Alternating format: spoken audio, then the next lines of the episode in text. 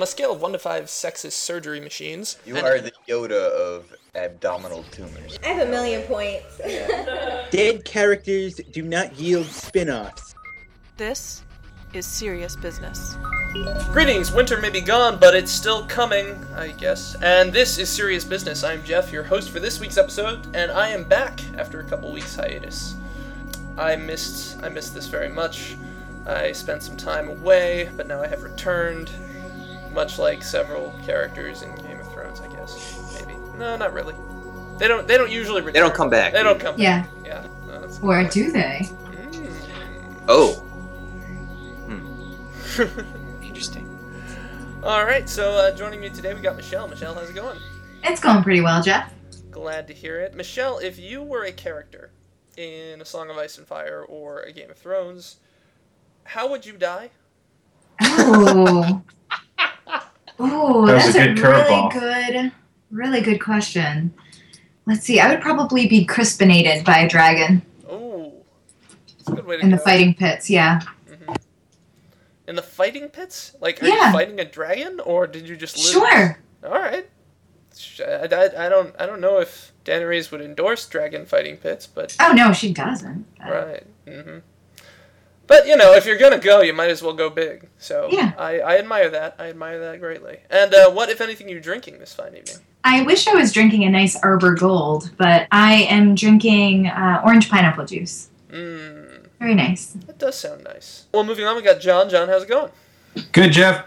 Glad to Doing hear well. it. Glad to hear it. John, if you were a character in uh, George R. R. Martin Song of Ice and Fire universe, how Mhm. would you die? I what, what's the what's the most the fastest, most painless death in? Probably uh, Ned Stark just getting the be- If he just- beheaded. Yeah. Beheaded. Wasn't bad. Oh yeah, let's go with that. I mean, yeah, I mean, Oh, I'm down if we're just Although, wasn't there that famous Frenchman who got guillotined and then said he was going to blink as many times as he could after it happened? He blinked like 11 times over 45 seconds after his head had been cut off. Didn't Uh, that happen? Is that a thing? no. Also, Nothing. that guy that Theon tried to behead, that took like a couple of swings. Yeah, That but he was like he was bad. very hardy. He was a large man. I know you need like Uh, only, only yeah. What if I didn't get a nice victim, large? Jeff. Uh, uh, hmm. that's it. You're stuck with it. Ah, it's locked in. Nearly headless clean Nick. Just uh, Alright. gain a lot of weight, John.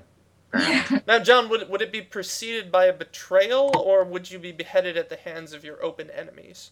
Well, that's what I was just thinking. It's uh, I- I wouldn't want to like have to falsely admit treason or, or be humiliated in front of an entire crowd of people like Ned Stark. So I was gonna I was gonna change my answer to like just just a a, a, a good warrior, you know, like death on the battlefield. hmm An honorable. Yeah, an honorable battlefield soldier's death or something. Yeah, I could see it. I could see it happening. All right. Because I Um, don't want to look like a dick or anything before I get my head. cut. I mean, that would just be- I mean, I could t- I could That's deal with fine. the decapitation, but I really I, I want my reputation intact. totally. Yeah, no, I, I think I can respect that. Uh, so, John, what if anything you're drinking this fine evening? I'm drinking uh, Bacardi and Coke. Mm. I've been on a, a little bit of a rum kick lately. I'm giving, um, taking a small hiatus from the whiskey just just to switch things up. Nice. It's good to go with a Quite classic classic combination like that. Yeah. Yeah. Uh, and rounding out the panel, we got Rob. Rob, how's it going? It's going so well, Jeff. Glad to hear it, Rob. Mm-hmm. Very glad to hear it. Rob, if you were a character in Yeah. a Game of Thrones or a Song of Ice and Fire, how would you Yeah. I'm gonna go with malnutrition. Hmm. I don't see a lot of fruits and vegetables being passed around. Not a lot of vitamin C. Not a lot of So your, gonna your complex scurvy? B vitamins. Yeah. It's, it's wartime, man. Wartime rations Yeah, are rough. it's, it seems to be like a lot of wine and a lot of like ribs and uh, stews and stuff. I don't know. I, I'm very concerned about the food pyramid of Westeros, and I don't know if it would agree with me. Hmm. Well, that would be anticlimactic. yeah. and Rob was hungry, and uh, 40 pages later, he died. Hey man, it's a Because he it's a slow burn death. Yeah, uh, we'd all see it coming, uh, unlike many of the other deaths in that universe. Rob, what if anything are you nourishing yourself with now? I got some Evan Williams whiskey on the rocks. It's good. It's a fine choice. It's got no vitamins or minerals, but it'll do. Yeah, it'll make you forget how malnourished you are. in It will. Yes. Fantasyland. Yes. Cool. So let's see. How would I die? I'm gonna go with I would be pushed off a ledge or thrown out a window.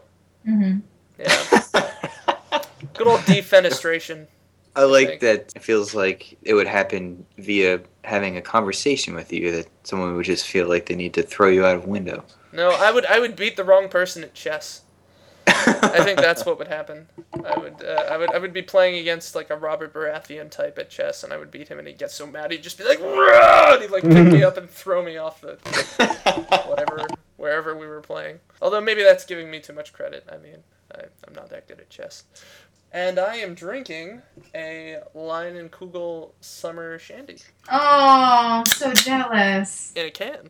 Oh, those good. are the best. It's so good.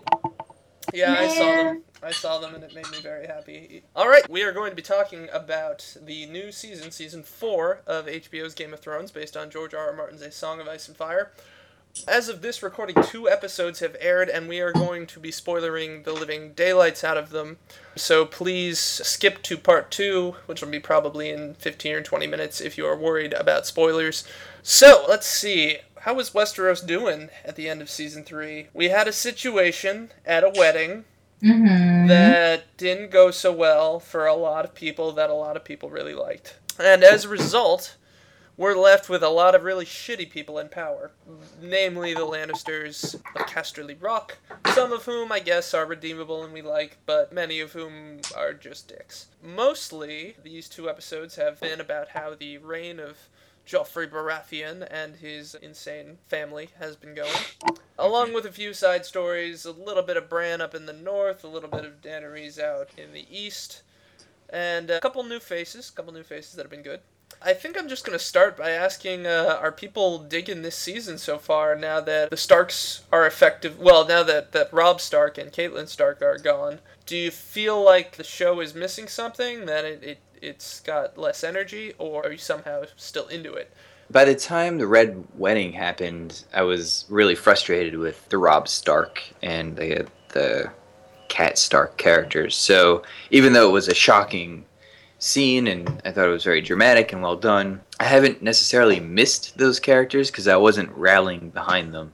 So I was quite pleased with how this season opened uh, and uh, you know catching up with these little groupings of characters and, and where they're going. So I, I didn't I didn't feel that even though we've lost most of the Starks to death and castration and and all other Well, only, sorts I of mean, Theon isn't really a Stark. No, he's Yeah. a ward, but no, he's sort of I think counts. Yeah, sure. He's he's from that Ilk. world. Yes. Yeah, it, it, it's tragic what has happened to the Starks, and I, I feel that. And I credit the show with making the Starks, particularly Ned Stark, who gets almost a weekly mention, even though he's died like three seasons ago. Uh, they, they keep those deaths relevant. So I haven't missed them, and they are appropriately creating ripples in the story. So just because they're not there doesn't mean that I haven't like lost interest in what they represented. hmm John Michelle, have you guys been into season four so far?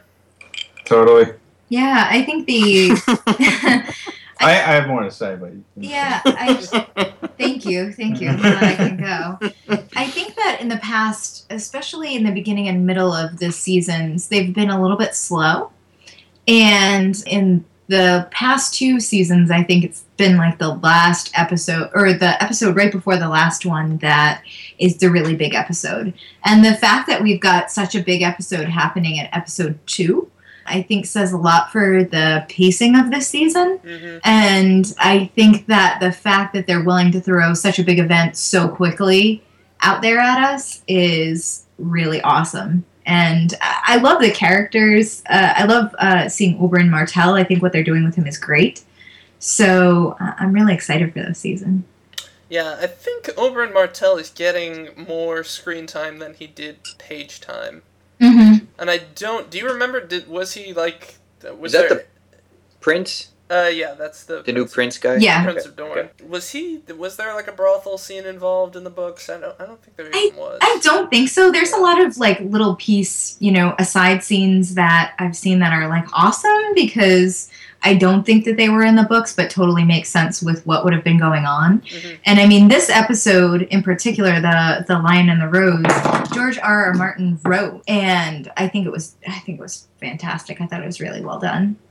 Yeah, I remember reading an interview where someone asked like what was the hardest scene ever that you had to write and he said it was the red wedding and someone asked like what was your favorite scene to write in A Storm of Swords and he said when Joffrey when that little shit finally died. I think those were like his exact words. So it, it's uh, it's not surprising to me that he would choose to write because I think he does one episode a season that he would choose Yeah. to write that one. Wise choice. Yeah. So John, uh, elaborate on your your totally remark from earlier.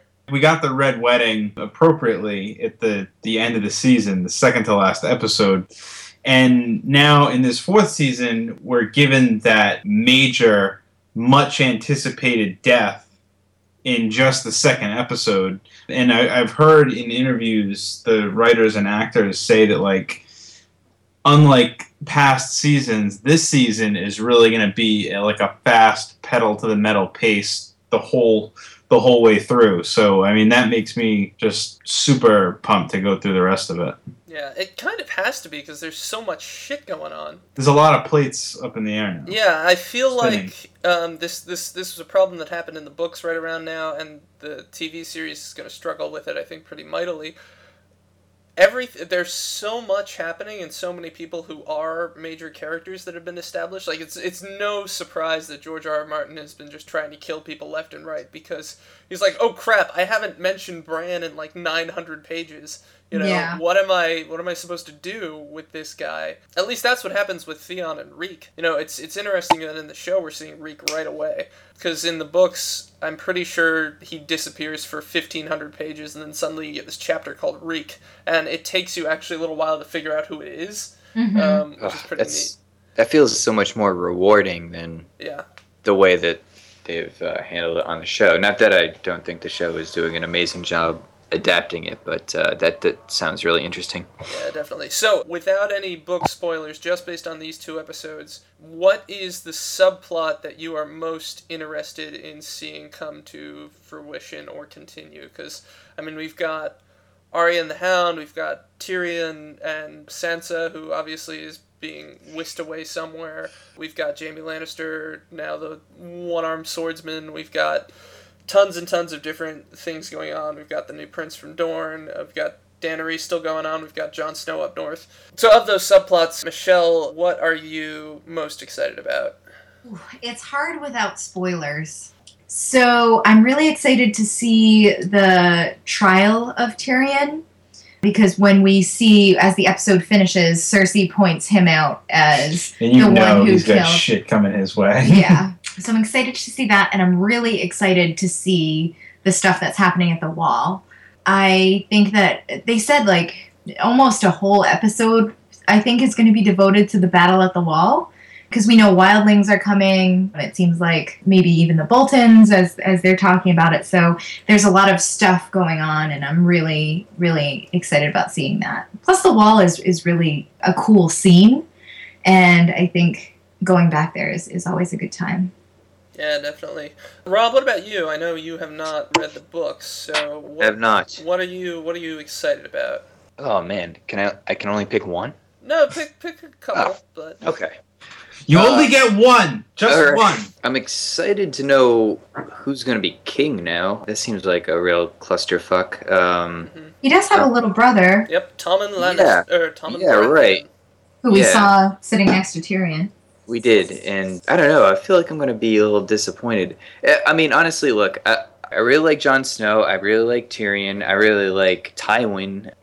Man, you know, I, I root for Daenerys, but man, that storyline has just been so remote for like three years now. There's always a lot of cool moments. Obviously, the dragons are involved, but I don't know. I, I'm much more invested with the characters who, who are sort of close to the the nucleus of the conflict, and and she's still way out there. So. I'm less invested there. I do feel very bad for Theon. I want to know what happens to him. But I'm mostly concerned about this hole that, that Joffrey is leaving. Like, I don't know who to hate anymore in the show. Like, it was so Oh. easy. Such a There are great. Well, plenty of people to hate. Yeah. yeah, but say- are they are any of them going to be as great as Joffrey because he was just the best at that? I think Just Ramsay Ramsay Snow is pretty close. Ram- Ramsay isn't as interesting to me yet, at least, because la- we saw a little bit of him dealing with Bolton, so that was interesting. We do realize that he kind of wants to prove himself. So I guess we'll see where that goes. But like last year, he was just sort of like this very broad torturer character, and that doesn't interest me as much. So I'm willing to see where that goes, but I don't know what's going to happen. That I don't think he can fill the hole that Mhm. Joffrey is leaving, at least not initially. I don't fear f- for the, the narrative. Obviously, I, I trust this show four years in, but I am interested to know how this is all going to work without having that the background of Joffrey. hmm Well, I feel like Joffrey wasn't. I mean, he wasn't that deep of a character, you know. Like whereas this Ramsay, you know, just in this last episode, we see that there's this new dimension with him and uh, Roose Bolton. Um, Right. I hear what you're saying. You know, Joffrey is just that type of character that's really fun to hate, and there's not a lot to him, but still, like those scenes where he's a dick, it's just like, ah, God, I can't wait till he gets killed. So I I think Ramsay Snow, while he's an like he's an evil character that's easy to hate, it might not be as fun to hate him. Yeah, But I think he's going to be the, the guy to hate. Interesting. I don't think it's so weird because Ramsay doesn't have a lot of influence, not like Joffrey does.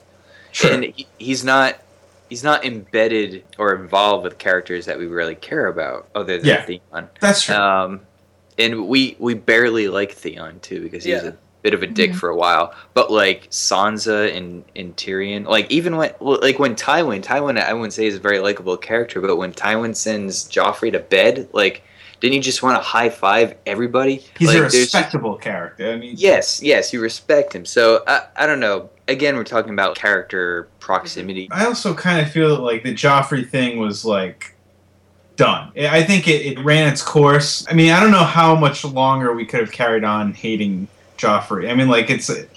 I don't think we could have hated Joffrey like that for another two seasons or so. I think it was. I think it was time for him to go, mm-hmm. and it was very. You know, it was. It was worth it. It was. yeah, I it would, was I would agree with that. I think also there are a lot of interesting interwoven factors that come with Joffrey's death. I love the scene, I think it's early last season, where Stannis is prophesizing the death of all the other kings. I guess it was actually at the beginning of season two, because Renly was still alive. And, you know, he lists, uh, you know, all of the kings he's listed are dead, with the exception, I think, of Balon, who might not be dead yet, but we haven't seen him in so long we don't really care.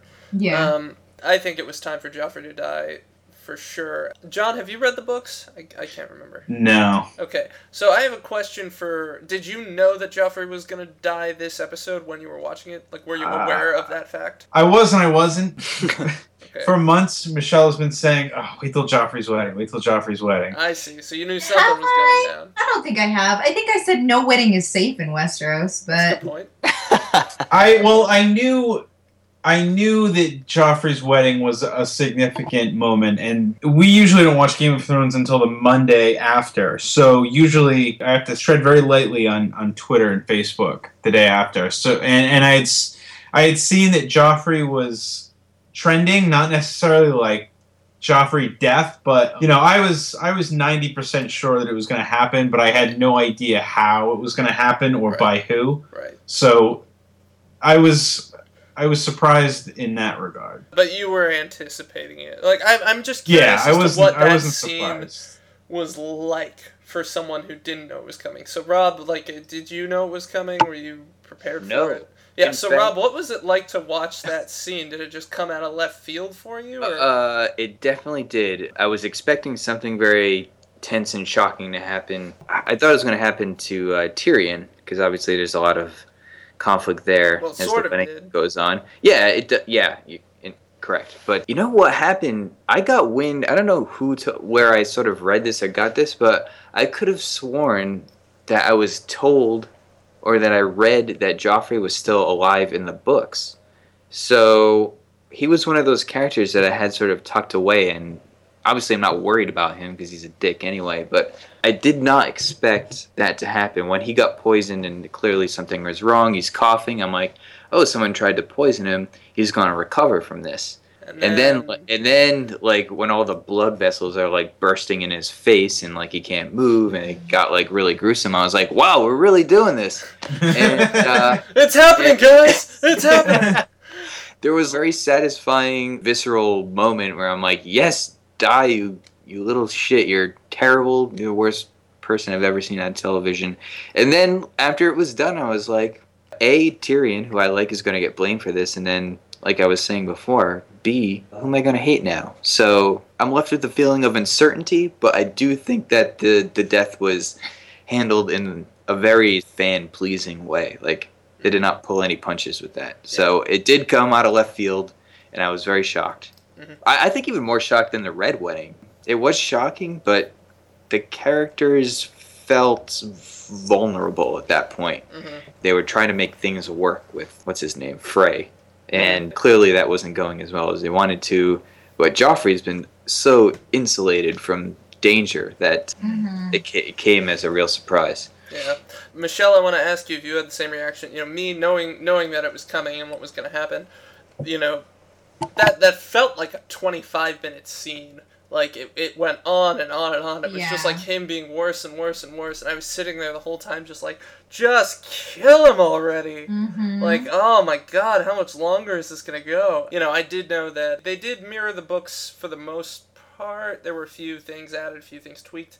You know, in the books, he does die while attempting to get Tyrion, I think, to ride a pig or one of the other. Uh, the dog or yeah, something like that. So his his last his official last words in the book are like the the pig, the pig, you know, or something incredibly undignified. Whereas here it was more just like, "Oh god, I'm dying." And then he dies. But Michelle, did you have the same thought as someone who knew it was coming? Like were you just like, "Come on. Come I've on." been, I've been waiting for it, and so the episode was eh, the whole that whole scene, the whole wedding scene where he's just being the complete asshat that Joffrey is. It, it did feel very long, and I was so happy when he started coughing. I was like, "Can he just? Can he start coughing? Can he? Can he? Can he Mhm. just take a big sip now? Is this it?" Yeah, it was very very rewarding. at, at one point I sort of knew it was coming. I just wasn't sure when.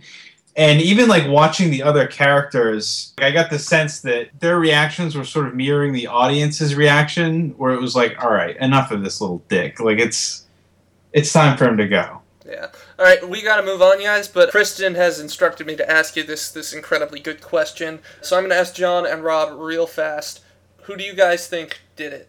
My theory going into it and after having watched it was the Tyrells, and I don't know if it was Margaery or if it was the grandmother. I don't know who exactly, but I think that the Tyrells are responsible. Mhm. Man, I, I watched that scene three times, and there's a lot going on. It's not even clear that it's the wine that poisoned him. I think it could be the pie. So I don't know. And I can't remember his name. Who's the jester now? Who used to be the knight? Right, the Who fool. who, who pull who pulls San- Yes. yes. who who pulls Sansa away?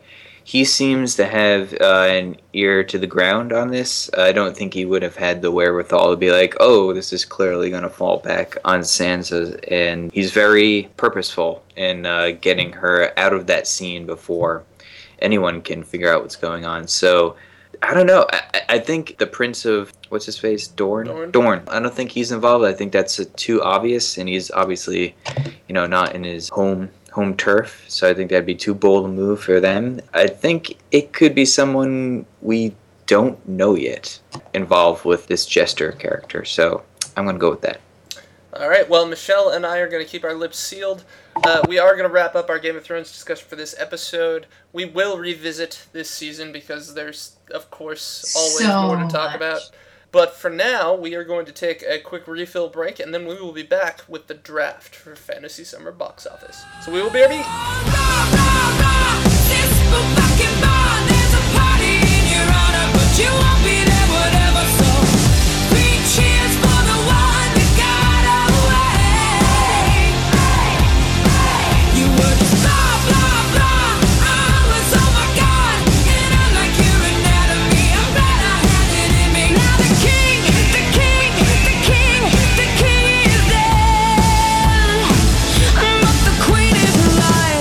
we're back. So the whole gang is now here. Kristen has joined us. Kristen, how's it going? It's going well. And Kristen, what are you drinking this fine evening? Bud Light Lime Raspberry. Whoa! man. Out for Wow. homie Marcus. Wow. yeah, they had him in the closest grocery store. Curiosity got the better of me. It's only sort of okay. Only sort of okay. Shocking. I think hmm is is it in a glass bottle or a can? Oh, it's in a can. Oh, that's Oh, too man. bad. Classy. I think if it were in a glass bottle, it would be one of those drinks that you have to open up, turn the bottle upside down inside of a frozen strawberry margarita. So you consume the margarita and it turns into the strawberry. Could be good. I don't know. Just saying. uh huh. I don't know, man. All right. Questionable drink theories aside, it is time once again. Drum roll. Oh man, it's that time of year. Yes, for Fantasy Summer Box Office. Woohoo! I'm very excited, and we're going to throw this over to Rob, who will be master of ceremonies. Uh, oh, uh, you, right now? Yeah, right now. All right, let's do it. Right now, let's do it. Okay, Fantasy Summer Box Office is a game of playing box office predictions against one another. This is our third annual Fantasy Summer Box Office. When you play the Fantasy Summer box office, you win or you Or die. you die. You do. In 2012, John won with picks like Dark Knight Rises and Men in Black 3. Last year, I was victorious with picks like Iron Man 3 and Fast and Furious 6. And I'll be defending my championship this year with, God, six of us? Six of us. So this is uh, It is a this is the biggest the Yeah. biggest spread we've had. So quick it breakdown should be of noted, by the way, that the sixth person is is not here and he's spirit. not here. Yes. Yes. Uh, ben cannot join us, but he did leave, uh, I guess, Jeff some sort of uh, magical document to guide his picks. Yes, I will be Um, Ben in spirit. Yes, you will. Yes. Good- So, quick breakdown of how it works. Each one of us picks a team of four movies from the 2014 summer box office. Three of those picks are considered money making picks. Rounded to the nearest million, we get a point every million that that movie makes in its domestic box office opening weekend. And the fourth pick is the bomb pick. Uh, we're doing it a little different this year. We used to do just a difference based system. If a movie cost $100 million to make and it made $30 million on that opening weekend, you get 70 million. But because movies get bonkers expensive, that those picks were really fucking with our scores. So we came up with a new method. Basically, it works. We'll be we'll be using percentages. So in the case of a movie that costs $200 million to make and it makes 65 million on its opening weekend 65 is 33% of its budget. So you predicted a 66% loss you get 66 points.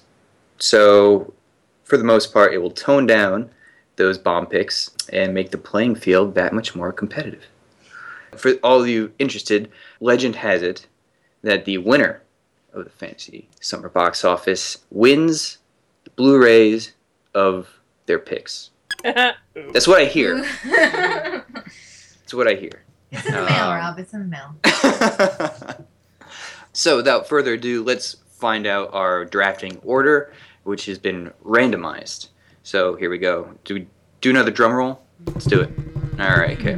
Pick number one goes to Michelle. Yay! Pick number two goes to myself. yeah, right. Shenanigans. Shenanigans. Boo. Pick number three goes to Ben. This is bullshit. Pick number four goes to Kristen. Fuck this, I quit. this is so exciting. Pick number five goes to John. Oh. Pick number six goes to Jeff. Wah, wah. At But least Jeff- it's snakes. It is it is a snaking snake. system, so A sneaky uh, snake. there will be there will be double picks. Kristen, are you in the middle again? yes. Always in the middle, Kristen. Always in the middle. So, Rob, a quick point of clarity. Mm-hmm. Are you allowed to make your bomb pick whenever you want when it is one of your turns to pick? that is correct. You can make your bomb pick whenever you want. It should also be mentioned that a single movie can be picked once for a money making pick. It is also still eligible for a bomb pick. So one player can have Transformers as a money making pick, and then later on pick it for a bomb pick, or another player could pick it for a bomb pick. So there you go. final note before we start all of this will be put on the website so you guys can follow along and play along at home if you want, can see how we're all doing, and watch Rob lose horribly. Hey, what the fuck? I, fine. I see how it is. That is how it is, Ralph. I see how it is. That's how it is. It's on, Mhm. like the Mhm. Kong of donkeys. So, I've created another beautiful, vibrant spreadsheet for us all. So many colors. Um, so, many, colors. colors. Let's kick things off with Michelle. Michelle, you have a pick of the litter here. First pick. I know this is this is really tough. I'm I'm very nervous. I'm gonna end up with a John like. Yeah, I don't want to put any pressure on you, but I had first pick last year, and it cost me the know. Cost my wrong game. decision cost me the competition. So you know, just there needs to be a pressure. name for that. It needs to be like the John something. Like You won the the John Thanks, thanks, Jeff. the John Blunder. I think I'm gonna go with Transformers. Wow. Mm, Okay. Let me jot that in there. Transformers 4. Very important designation there. Okay, then it goes to me. Uh, sorry. Five seconds. Some of us I'm gonna, get I'm gonna, prepared. I'm gonna, I'm gonna. I am not prepared at all. I just turned on my computer. I'm gonna go with X-Men: Days of Future Past, son of a bitch. Good choice. and that goes to Ben. Well, first off, Ben has a quick prepared statement. It's- It reads I am very excited about this. I've been sad not to participate in the last two years. Next year, Jeff, please make sure I know about it ASAP so I can do what I must to participate in the draft. As it is, I'm just happy to be in it. So, Ben has sent me his document. His pick will be Spider Man 2. God damn it! And good choice. Oh, I, I didn't. I didn't expect it to last that long. Yeah, I'm surprised. right? I, I almost tough. picked it. Between X Men and that, that's a that's a tough that's Yeah. a tough call. Uh, Okay, goes to Kristen. I am between a reboot and a brand new franchise. Mm. Guardians of Hmm. the Galaxy or Godzilla. Mm. Ooh, Uh, that's tough, kid. I don't think Guard- Guardians of the Galaxy is gonna light the world on fire. To be honest, I think it could go either way, but I don't think in the first weekend that it's gonna. I think it's gonna be a, yeah, a that's a word of Pacific mouth Rim. sort of thing, which is ironic because Godzilla is the giant sea monster thing. But um, I mean, just for what I am most motivated to see, the Godzilla trailer looks awesome. That could have a lot to do with the music that they're playing, everything that might not have it, the music that might not be involved in the movie at all. But uh, Godzilla, Gojira. Okay. going for the giant monster movie yet again. Yeah, again, it's twice in a row. This one will be better, I think, than Pacific Rim. Uh, okay, and then it goes to John. Let's see. Next on my list of available films, I'm going to have to go with How to Train Your Dragon 2. John, you monster. Wow. That is gonna make a lot of money. That's a good pick. The kids' movies, man. Hmm Yeah. Oh god, last pick is so rough this time. You get two. All right, two picks in a row, huh? Don't Hmm, spend it all in one place. Yeah, really. God, I really am sad to have this as my first pick, but I guess I'm gonna go with the Teenage Mutant Ninja Turtles reboot. hmm I had that so far down my list. Well, That was my next choice. you know, I Michael Bay produces a lot of terrible looking reboots. Yeah, and that doesn't they mean anything. somehow, They somehow make They sense. The quality of it doesn't mean anything. Yeah, I See, I mean, would, I'm thinking that that's a better bomb pick. it's Well, it could. I mean, either. it's not a bad one. I don't want to say too much here. Yeah. Yeah, I know. I don't want to give away my strategy here, but uh, okay, Jeff, you get uh, you get the turtles, and uh, what else would you like? All right, now I have a tough decision here. What if I go for my bomb pick right now, which I might do? Uh, God, it makes me so sad to pick a bomb this early now that they are so limited in how many points they can give you. But yeah, I'm just gonna go ahead and lock in my bomb pick, and I'm gonna pick Jupiter Ascending. Fuck you. oh, that's a really good one. Son of a. Oh shit, that is a the, good the one. Battleship of 2014. I forgot about that one. Yeah, it's it's really that its budget is 150 million dollars. Yeah, yeah. If that movie makes more than it's a really good choice. like in its best opening weekend scenario, I could see that movie making like 50 or 60 million dollars. it Yeah, it's gonna surprises me. thirty. Yeah, It surprises me that studios even give the Wachowskis that amount of money anymore. Right. They're like Yeah. they're getting to like M Night Shyamalan type territory. yeah. I'm Yeah. sure that worldwide that movie will probably do pretty well. Um, All right. That's a good point. but Doesn't matter to us, Yeah. No. but Domestic man. Yep. Domestic. Yep. We're very xenophobic in this game. Okay, so now we're going to Right, snake my turn? backwards, and it goes to John. Yes, All right, I'm gonna go with a Maleficent. for a money making. Yes, Okay. Yeah, that's a good pick. I'm thinking it could be like a Alice in Wonderland type phenomenon. People seem pretty big on the fairy tale movies and television shows now. I mean, Disney. Come on, man. Yeah. hmm All right, Kristen. Well, shit. Oh, um. Mm, I mean, I was originally going to pick Guardians of the Galaxy, but Oh, it's still on the board. I know. Thanks, guys. Uh, I'm just gonna do this alphabetically. Um. uh, I have another one in mind, but I'm not sure how much I want to tell you people. uh, It's tough, right? it's that or Dawn of the Planet of the Apes. Mm. I'm sorry. Dawn of the Planet of the Apes. For money. Yeah, because people like the second one or the the reboot, the you know Rise of the Planet of the Apes. Well, Guardians of the Galaxy has to prove itself. And sequels always do better. And it's got Yeah. Gary Oldman in it. That means absolutely nothing. Oh, Well. Yeah, he was in they're gonna- That guy Robocop. Jeff, that guy doesn't say no to a script anymore. hmm I saw him in a watch commercial the other day. Oh no, it was a phone commercial. I don't know what it was. I bet that phone's so- gonna make a lot of money. so now it goes over to Ben. Oh, I have a question. Was Ben's first choice Spider-Man? No, that was his second choice. His first Okay. was X Men. Oh, okay. And uh, I imagine, like me, he was very torn between X Men and Spider Man. yeah, Yeah. it's difficult. The Spider Man movies always make way more money than you think they will. Yeah, they have really good universal appeal. Yeah. Like This new my one looks- parents go see Spider Man. You know. This new one looks good. I, you Yeah. know, I was lukewarm on the first one. So I'm not sure about this pick for Ben. I'm gonna obviously do it because it's the next thing he's got on here, but he's gonna do Planes, Fire, and Rescue. Uh, No, I always get a kids movie on there. Yeah, the kids' movies are good, but uh, I, yeah, but I'm not sure the Planes well. franchise did too well. I There's- think- I think- if I remember correctly, I think Marcus got burned last year on the first Yeah. Planes. Yeah. Yeah, that sounds shaky to me. Yeah, yeah. For the record, it was number six on his list of 18, which I think is a little high. Yeah.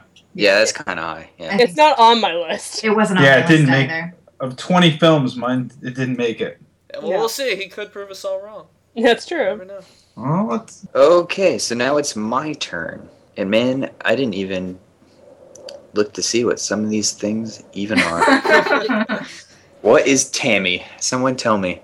Oh, I What don't is know. what is That's Earth nothing. to Echo? Um, I should be looking at these. Earth to Echo is like a found. I think that's the found footage one with the kids. It's basically like off-brand Super 8. hmm Mhm. Ugh. That's exactly what it is. Off brand Super 8. You know, I'm, I'm kind of amazed that this is still on the board, and I think I just need to scoop it up because I think it is going to be decent business, and uh, that's Guardians of the Galaxy. Yeah. Rob is going all Marvel all the time. right? Yeah, no, that's a dark horse pick right there. That, that could do really well. Or it could bomb miserably. But it will probably do really well. I think I've they're gonna push. I think they're gonna push it enough, and I think that they've harvested enough of an audience who gets caught up in sort of the continuity of it all. And I don't know. I'm hoping there's really good word of mouth, and that they just push it really, really hard. So we'll see. It's a second pick. I think for a second pick, it'll do good second pick numbers. Mhm. So that brings it over to Michelle, who has two picks on the snake. Phew. I'm gonna pick my bomb pick. Okay. I'm gonna pick Edge of Tomorrow. Oh, that's a great bomb pick. Oh shit! It is. If you, for those who don't know, that is a very expensive Tom Cruise future movie. And it looks like all the movies that came out last year. It was like It does. based It, Yeah. It's like Oblivion meets uh, Elysium. Elysium. Yeah. Because both those movies did so awesome. Yeah. Okay, so Michelle, It's that's a great her. pick. Throw them all in there. Do you know what the budget is, Michelle? I want to say It's it's, high. like 110 at least, Mhm. But that was just an estimate that I saw. I would im- I would imagine it's more. yeah, I wouldn't be surprised. If you watch the trailer, Jeff, you can. They're just Yeah. making it rain. Oh, yeah, no, no, no. I've seen the trailer. I actually like the trailer a lot. I think it's a great trailer. Hmm. Um, What does got Edge of Tomorrow mean? It's just like word salad. Exactly. Yeah. It means it's 11:59. The uh, the original title, the script was "All You Need Is Kill." Yep. Nice. I like that better. Yeah, I do too. Oh, so I have another pick. Yes, you do. Ay, ay, ay. I am down to two. Yeah, I think I'm gonna pick. I think I'm gonna pick 22 Jump Street. Ah, that's a good. It's a good one. It's a good dark Mhm. horse. First one made surprisingly, surprisingly large amount of money on its first weekend. Oh, interesting because I'm thinking the same way, and I'm gonna go for a Million Ways to Die in the Mhm. West. Yeah, that's a good choice too. That has good potential. Yeah. Unfortunate. So that brings it back to Ben. Alrighty, let's see what does Ben have remaining on the list. Well, oddly enough, Ben's next pick on his list would be Edge of Tomorrow for money making. Wow. Oh, he's got a lot to learn. Maybe he liked the trailer too. I think Ben is getting burned by the order. Like, like these are these are his like. Well, I don't know, maybe like. Yeah. yeah. He's just he's just, well for all of them but Spider Man. I think he's he's. He's not bobbing and weaving with the with the real time. He might. Be, though. you never know. I mean, he. did- What I spoke to him on the phone about it, and he he he spent at least two hours on this. I guarantee Christ. you. He, What? He dove Wow. into this hard. Wow. So, That's He's got something to prove. yeah. All so right. you know, might might end up showing us all up. Okay, Ben. Edge of Tomorrow, money making. Let's kick it over to Kristen for her third pick. My next two on my list that haven't been taken already, I was going for the boomer nostalgia market. Mhm. And so I'm kind of thinking between Get On Up and Jersey Boys. Mm. I don't know what either of those are. Jersey Boys is one of those jukebox musicals that's on film now. Oh Um, God. Yeah. And Get On Up is about James Brown. Mm. hmm I actually think it's kind of cool. Because the step up movies don't really do well opening weekend. I like dancing movies, okay? Yeah, get on up. Get on up. As a money making? Sure. I like your tone, Rob. Hey man, sometimes you can't hide your disdain. Screw you, buddy. for uh Or I'm raspberry all over myself. I'm impressed by all you guys who are picking your money making picks and leaving your bomb picks out there for this Yeah, name. well, I think the bomb picks are a little tougher to gauge this year. Yeah, Clear Um, it's true. would have swapped. so uh, I'm trying to just go for straight cash money, and plus with the new rule, Yeah, it does uh, make it a little tougher. and with the new bomb pick rule, I don't think it makes sense to to blow a, an early pick on a on a on a bomb pick like last year. Yeah, yeah. Yeah, you don't really It stand to make. sense, but uh, you don't stand. Yeah, you don't stand to make as many points this year with the new system. So a lot of us are leaving it. But let's see what John does with his third pick. Okay, I am gonna take this opportunity to pick my bomb pick, Okay, and I am gonna go with Hercules. That is an excellent Ooh. bomb pick. I actually don't hate the look of it. I think I looks do. I do. I think it looks Oh, really? terrible. Yeah. I think if you're going to do Hercules, you need to do balls to the wall. Yeah, Well, I mean, the, the point It's is just- though that it's a, a 110 million dollar movie, and there's just Yeah. no way. And, I mean, There's if you look just at, no way. I don't think Conan did particularly well, and I really don't see any different. Like I, I'm Rock, weird guy from Game What's of that? Thrones versus The Rock. Yeah. I mean, The Rock is a commodity. and I mean, yeah. I, I like. uh, People love the Rock. It's it's not going to make 110 million dollars. Like it's a fine pick. at some Saying in my personal opinion, I think it looks not bad. well, regardless of the actual quality of it, I don't. Yeah. it- Oh God, no. Quality has nothing to do with this game. Yeah. Mhm. which is something we learned early on by picking Prometheus first, like an asshole. Oh my god. Um, that so that was never gonna John. Get over that. No, I'm not. I, man, Prometheus opened at 50 million. 50 million. Let me swipe up Spider-Man. Ah, what was I thinking? At least, at least I won last year. All right, Jeff, your third and fourth picks. This is uh, gonna sew it up for you. So this is have uh, at it. you know, I, I I gotta be honest. I'm not terribly confident this year. I think you got the best bomb pick. so I got the best bomb pick, and it, I Yeah. think TM, TMNT might do well, but it's Got a really, chance. it's a crapshoot. Yeah, All right, one of these picks is definitely going to be the Expendables 3. I doubt it's going to do absurdly well, but it will probably make. It could get you some Yeah. clinch points, possibly. No, I, I think so. I, I think the second one did 30 million or something like that. So, Yeah. um, See it.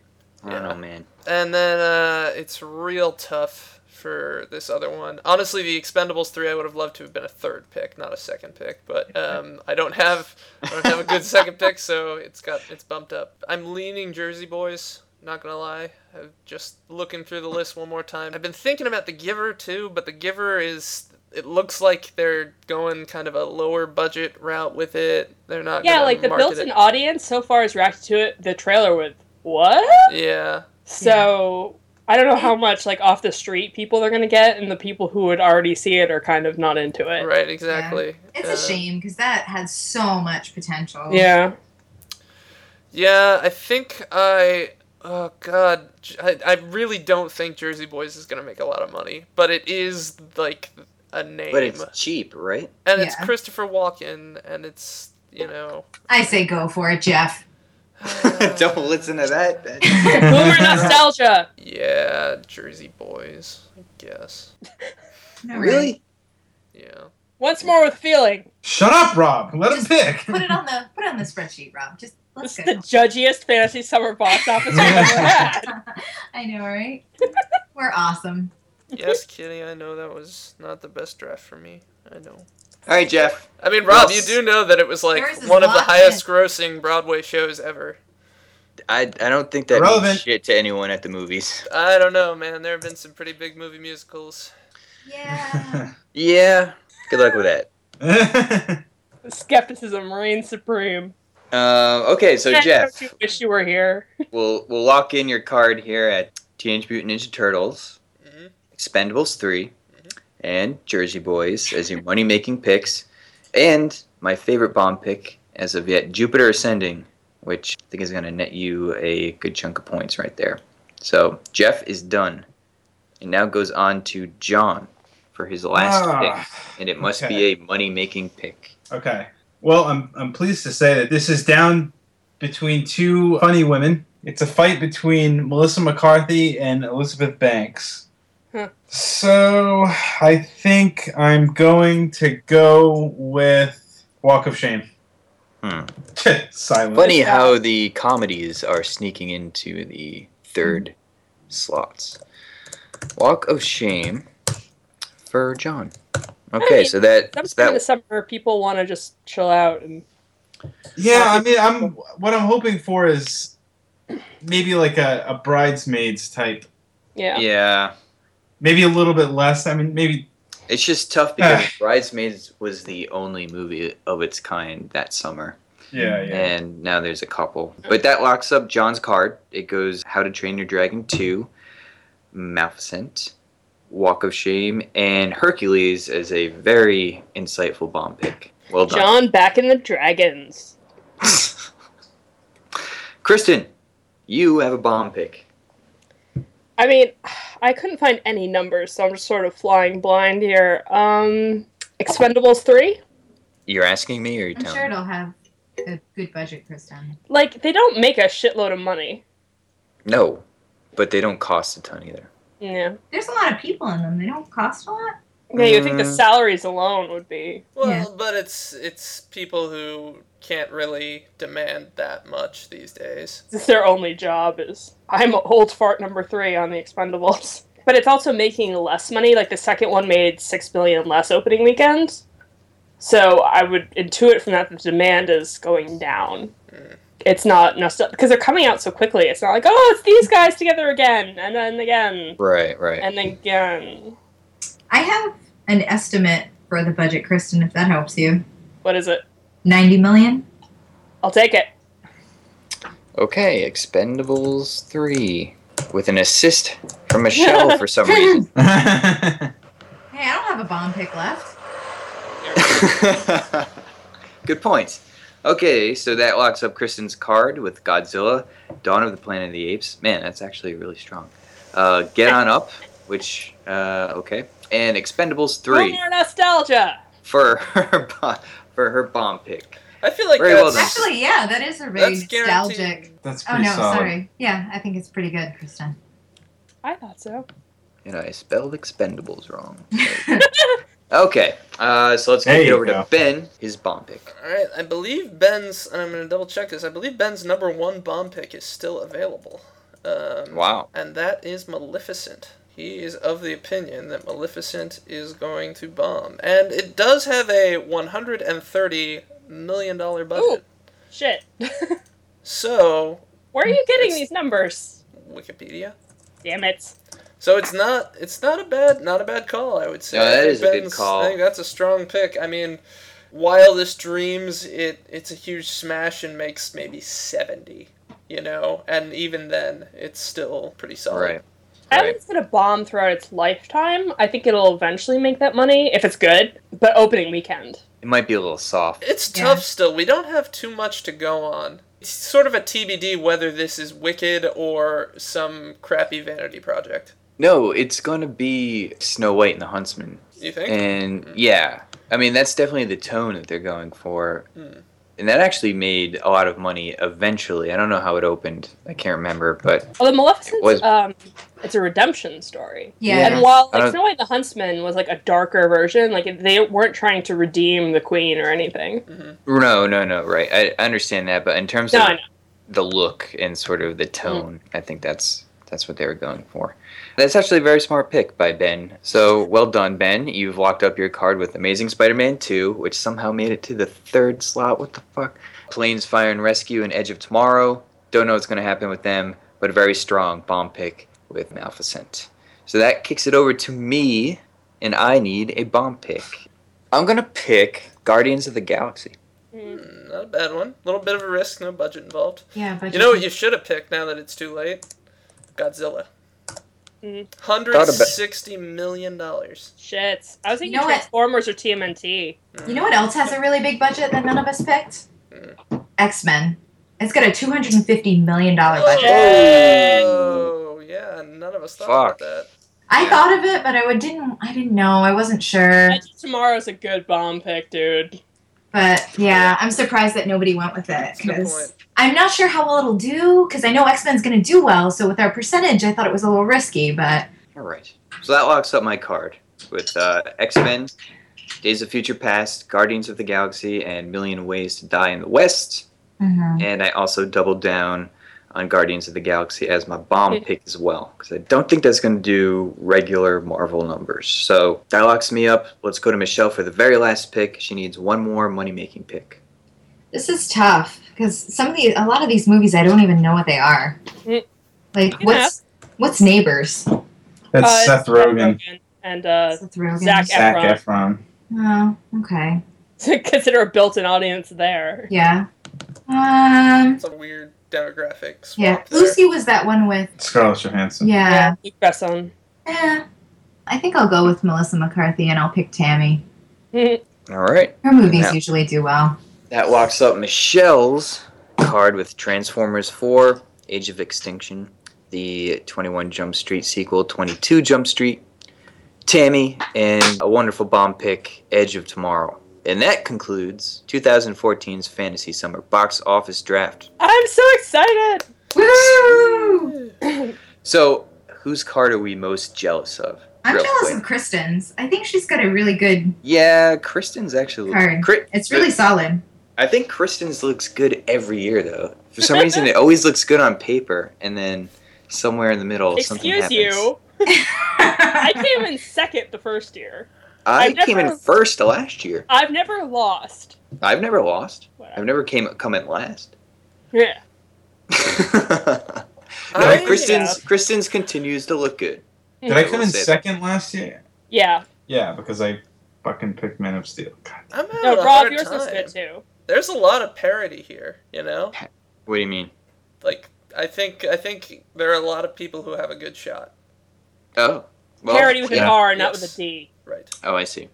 Parity. Uh, I like Rob's card. I like Ben's card. I, uh, I- John picked really well. Uh, Kristen, you've got things that like your second pick. I think Kristen is among the strongest, and that could really Yeah. push you over. The Expendables three is a great sort of dark horse bomb pick. Michelle, you've got Transformers, which always makes like six hundred thousand million dollars somehow. Yeah. I think this is a good year. It's Yeah. a really good year. No clear front runner here. yeah, I little think. white knuckle it right to the end. Yeah. That I first year that John picked Batman in the first well- pick, it was like, oh, it's over. Yeah. For a second. Which I won. Uh, The thing with our bomb picks is that, you know, there were some giant budgets that we kind of ignored, but it always feels kind of shitty to be rooting against a movie. Yeah. Mhm. But with the exception of Guardians of the Galaxy, I kind of don't feel bad about any of these bomb picks.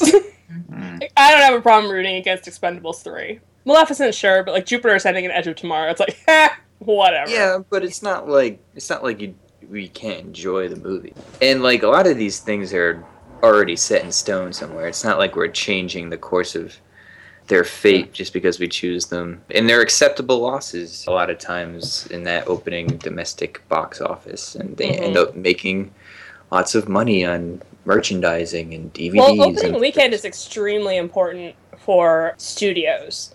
It uh, is. because of the split. Uh, it's really interesting. I, I think it's fascinating that like the way they split it with the theaters is opening weekend the studios make ninety percent of the profits, the theaters make ten, and then the next weekend it's 80-20 and so on.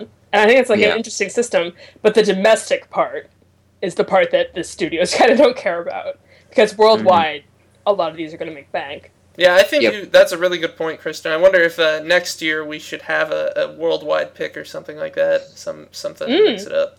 But this was great. Thank you very much, Rob. As I said earlier, we will put all this up on the website for people to follow along with and refer to.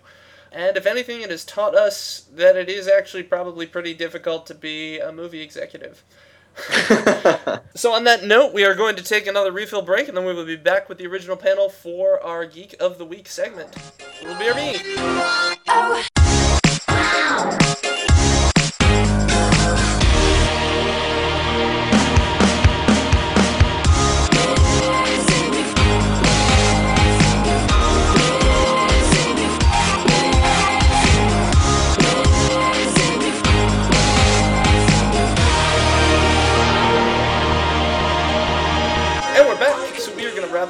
Episode the same way we wrap up every episode, and that is with our Geek of the Week segment where we talk about things we've been watching, reading, doing, or playing over the past several weeks.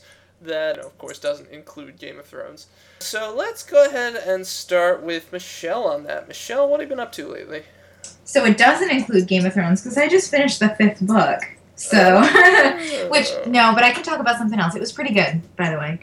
But Once Upon a Time in Wonderland just wrapped. So it was a spin-off, obviously taking place in Wonderland, but also in Agrabah, having a little background in Aladdin and Jafar were involved.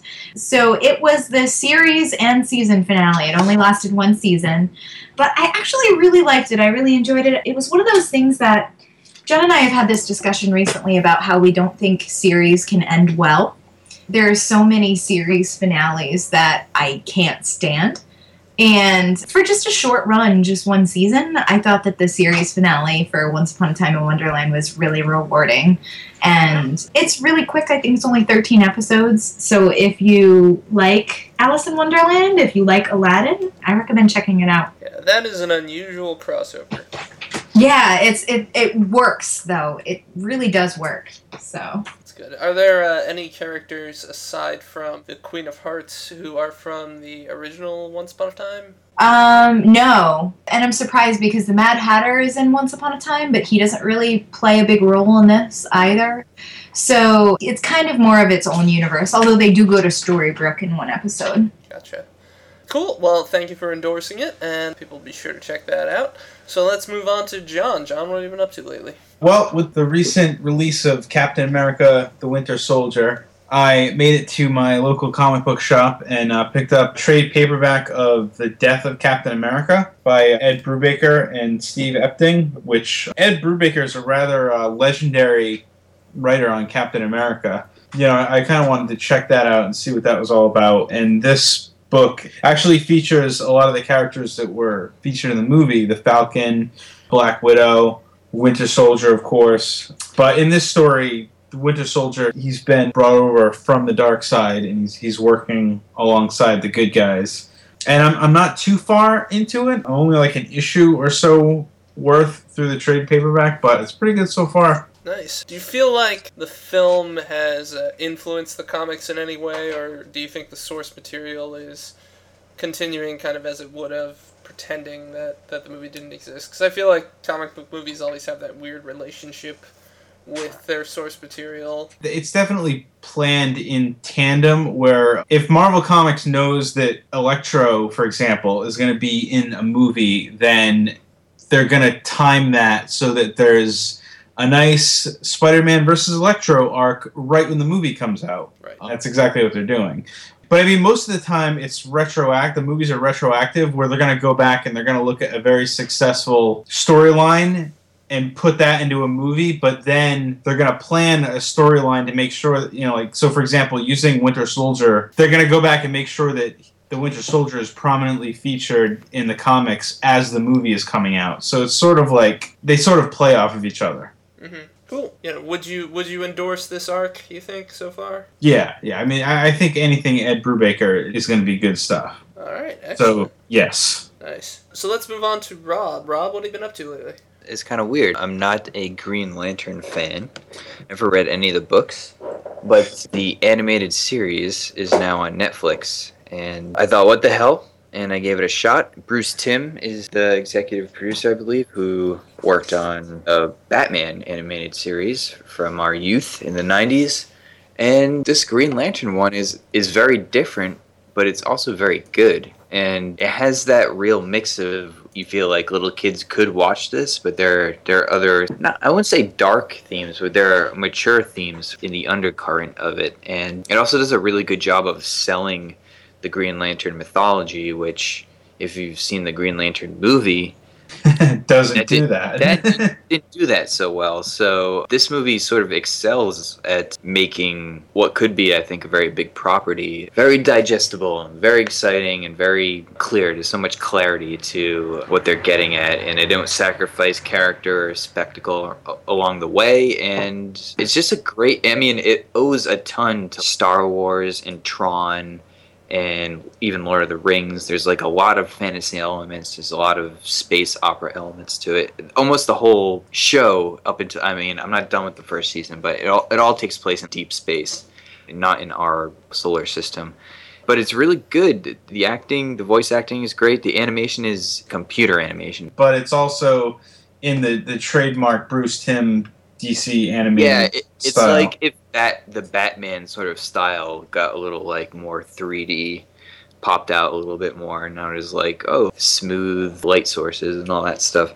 It's really good and surprisingly mature. And uh, the continuity is great, and sort of like Batman, they don't start with an origin. Hal Jordan is already Green Lantern, and they sort of just plop you into the middle of his career, which is good. And from the little I do know about Green Lantern. It's very intriguing and very cool. And I don't know if it will inspire me to pick up a comic book, but I am interested in watching more of this show. So, Green Lantern, the animated series, I give it the, the old thumbs up. I got about three episodes left, and I'm excited to watch it. Awesome. It is always great to find more things that are worth watching on Netflix. So let's see, what have I been up to? I, I've actually got quite a bit of stuff, given that I've been gone for so long. I'm going to focus just on two things. One is the first weekend I was out, I was down in New York visiting uh, Ben and Steve. And Ben finally, after years and years and years of trying to get me to play Warhammer with him, succeeded in getting me to play Warhammer with him. And I was pretty impressed with that game. I will never, ever, ever, ever get into it. Never. It's just, it's way too much time and effort. it's for nerds. No, no, I won't say that, obviously. um, I just, I, I just, I don't have room for that game in my life. I just don't. He, he took the rule book out and it was a tome. Like a literal tome, not like a fake bullshit. This is designed to look like a tome and you open it and it's like five pages of instructions. No, it was like 960 pages of legitimate instructions. Whoa. Basically, you fight a war with little miniature guys, and each little miniature guy has their own stats And there are 10 different categories of statistics that affect things like movement, ability to shoot with a bow and arrow, ability to charge, ability to defend, ability to resist damage, whether it be magical or other types, you know, piercing. And it's it's it's just insane. And you can either have individual units, you can have units that are groups of guys, and people will build out these incredibly epic battles with their little miniatures and play them out in real time over a period of like 12 hours. And I think it's it's just great. I think it's fantastic, but I will never ever ever get into it. I just can't. So that but that was really fun. I'm really glad that Ben was able to introduce me to it and that we were able to play through a game. He ended up winning, which was a bummer. I made some mistakes, some newbie mistakes for sure. But basically, I destroyed most of his specialized portions of his army, but he had this giant unit of heavy cavalry that just swept through everything eventually, which made me sad. Made me very sad. I had some amazing archers. They were great. They shot so many things.